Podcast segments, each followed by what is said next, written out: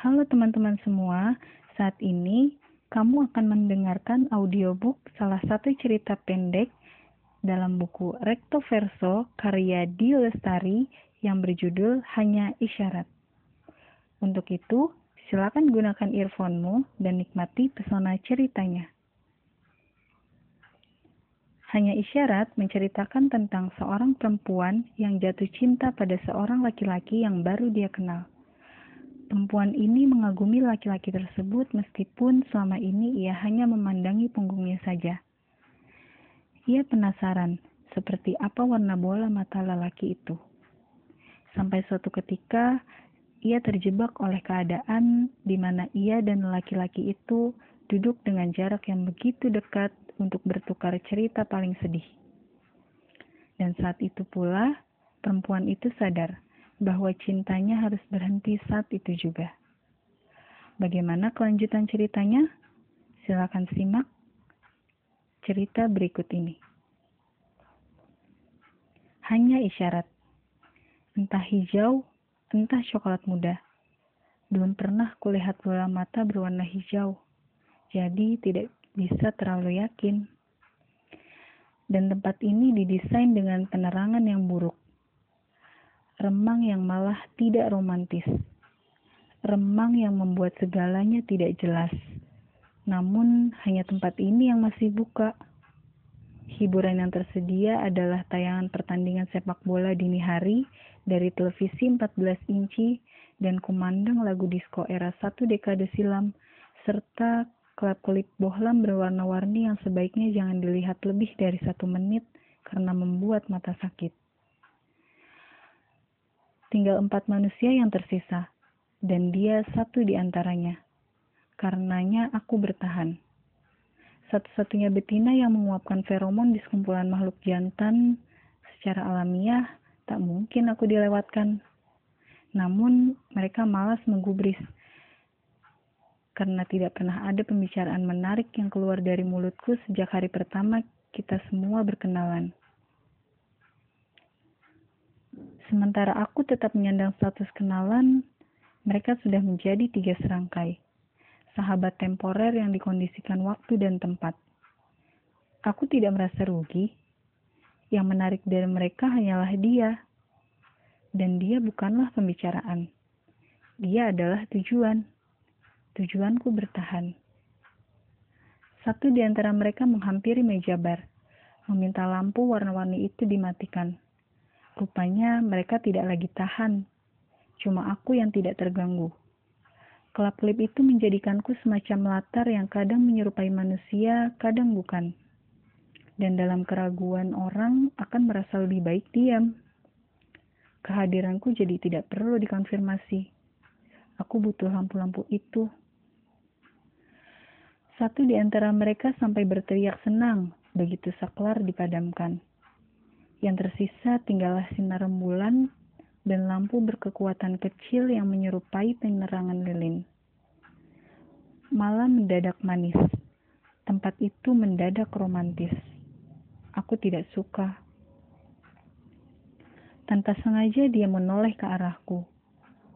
Mereka tidak bisa lagi menghindar apa pun tidak bisa lagi menyamar jadi sebuah latar. Sebuah kursi didekatkan ke meja mereka, dan dia mempersilahkan aku duduk.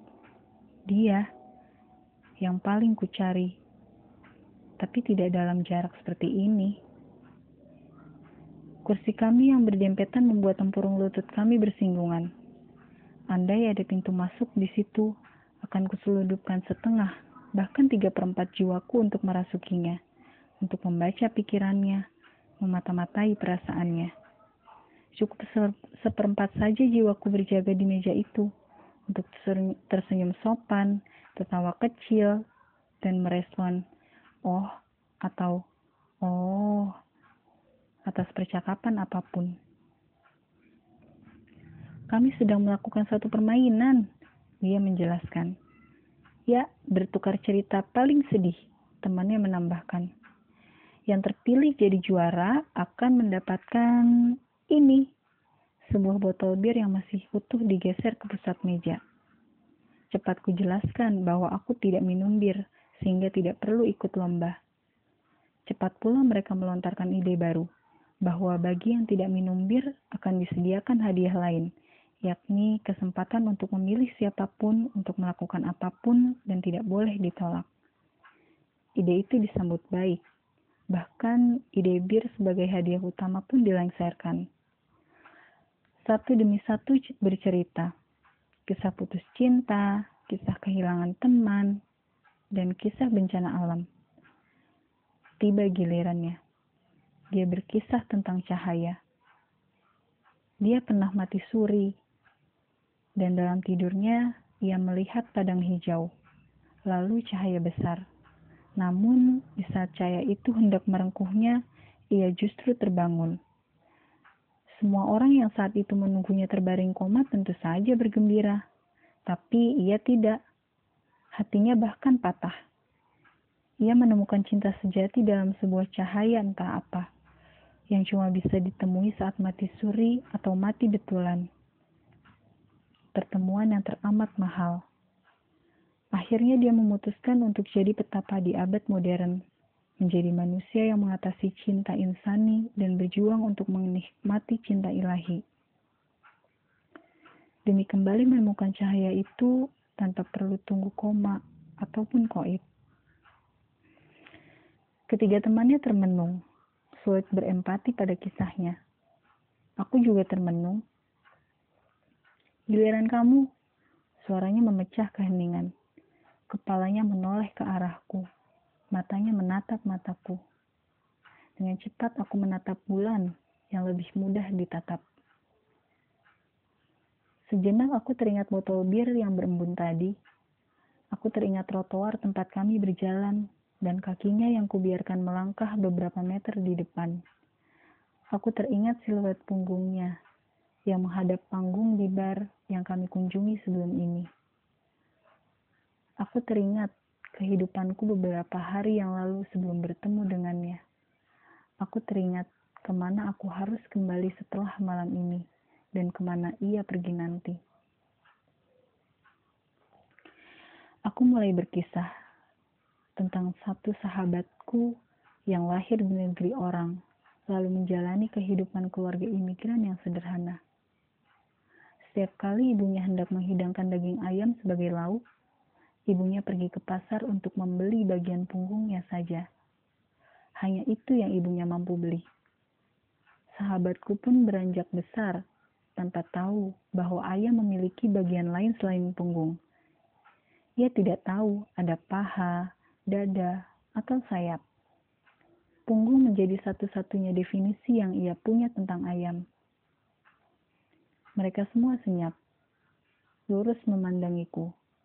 Mereka tidak menduga kata-kata sebanyak itu meluncur keluar dari orang yang selama ini mereka kira Arca dan betapa gemas mereka menanti lanjutan cerita tentang punggung ayam di negeri orang.